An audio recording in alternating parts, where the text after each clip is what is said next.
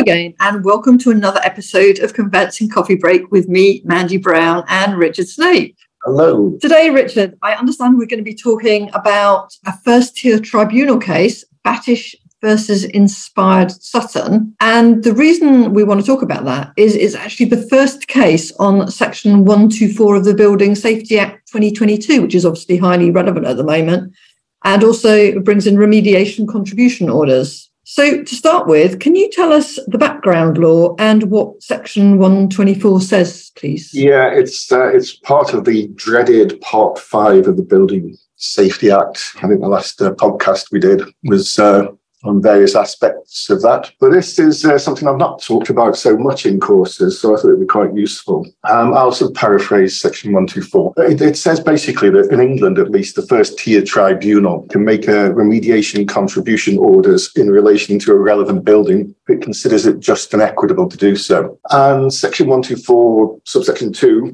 basically says what a remediation contribution order is. It's an order requiring a specified body, corporate or partnership to make payments to a specified person for the purpose of meeting costs incurred or to be incurred in remedying relevant defects relating to the relevant building. So what are relevant defects?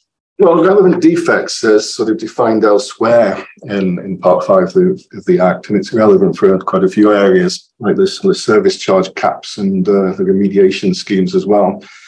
But for these purposes, basically, it's something that's done or not done, used or not used in connection with construction work, which causes uh, the building to have safety risks. And uh, it's got to be within the relevant period. I'm not quoting from the actual legislation here. And that's uh, one of the problem areas, which brings it very much into the domain of conveyancing, because the relevant period is uh, thirty years back from when the provisions came into force. They came into force on June the twenty-eighth last year. So it's any defects in relation to safety work in buildings stretching back to June the twenty-eighth, uh, nineteen ninety-two. And uh, to some extent, it's, uh, I was going to say, well, it's obviously is retrospective.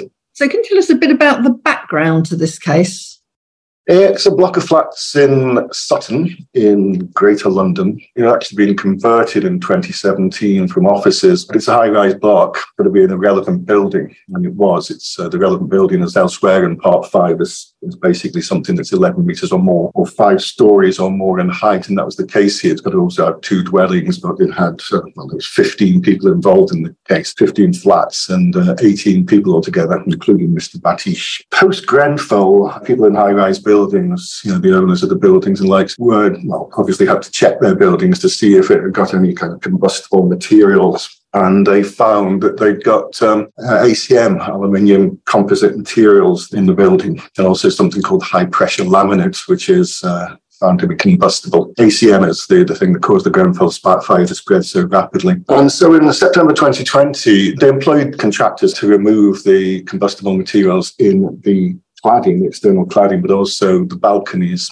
in this particular block. There's a lot of concern about balconies at the moment. They went through service charge consultation. They actually got a funding from the local authority to remove the external cladding, but not the balconies. So they went through service charge consultation, as they're supposed to do under Section twenty of the, the eighty-five Landlord and Tenant Act. And in February twenty twenty-one, they started to remove the combustible materials and the balconies and the likes and replace them. And in March, on March the third, twenty twenty-one, they billed various flat owners via service charge, and the flat owners paid the money. And then sort of fast forward a year, the flat owners applied to get the money back under Section one twenty-four. They applied to the first tier tribunal. They actually brought uh, claims against several people. They brought claims against um, Inspired Sutton, who were the landlords and also the developers. And they, they were involved in the development of the block, but also their parent company, which was called Inspired Sutton Asset Management, and a couple of directors as well. Nobody was legally represented, including Inspired Sutton, with a background to that, which I don't bother with. But uh, so they made these claims. They failed with the claims against the directors because you can only claim in Section one twenty-four against a body corporate or a partnership, so not individuals. But the tribunal decided that it would be just and equitable that uh, the various flat owners got the money they paid back for your service charge. It depends to some extent very much on its facts and the fact that it nobody was legally represented, detracts a little bit from it. But they in particular relied on paragraph two of Schedule eight of the Building Safety Act that says no service charge is payable under the lease if a relevant landlord is responsible for the relevant defect. And as the landlord was also the developer, so they were responsible, it wouldn't be just and equitable to uh, refuse the claim in whole or in part. And the landlord cum developer has had to pay back one hundred ninety-four thousand six hundred eighty pounds and sixty-three pence. So what's its significance?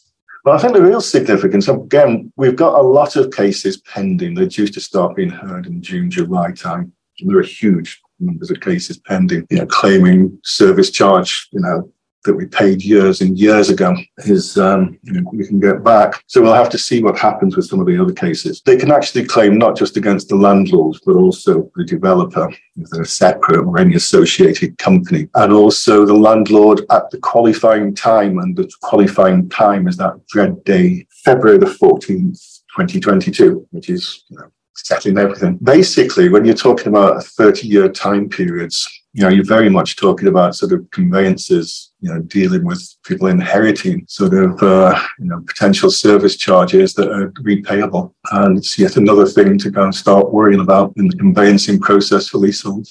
Okay, well, thank you very much, Richard. And thank you again for a very informative episode. Until next time.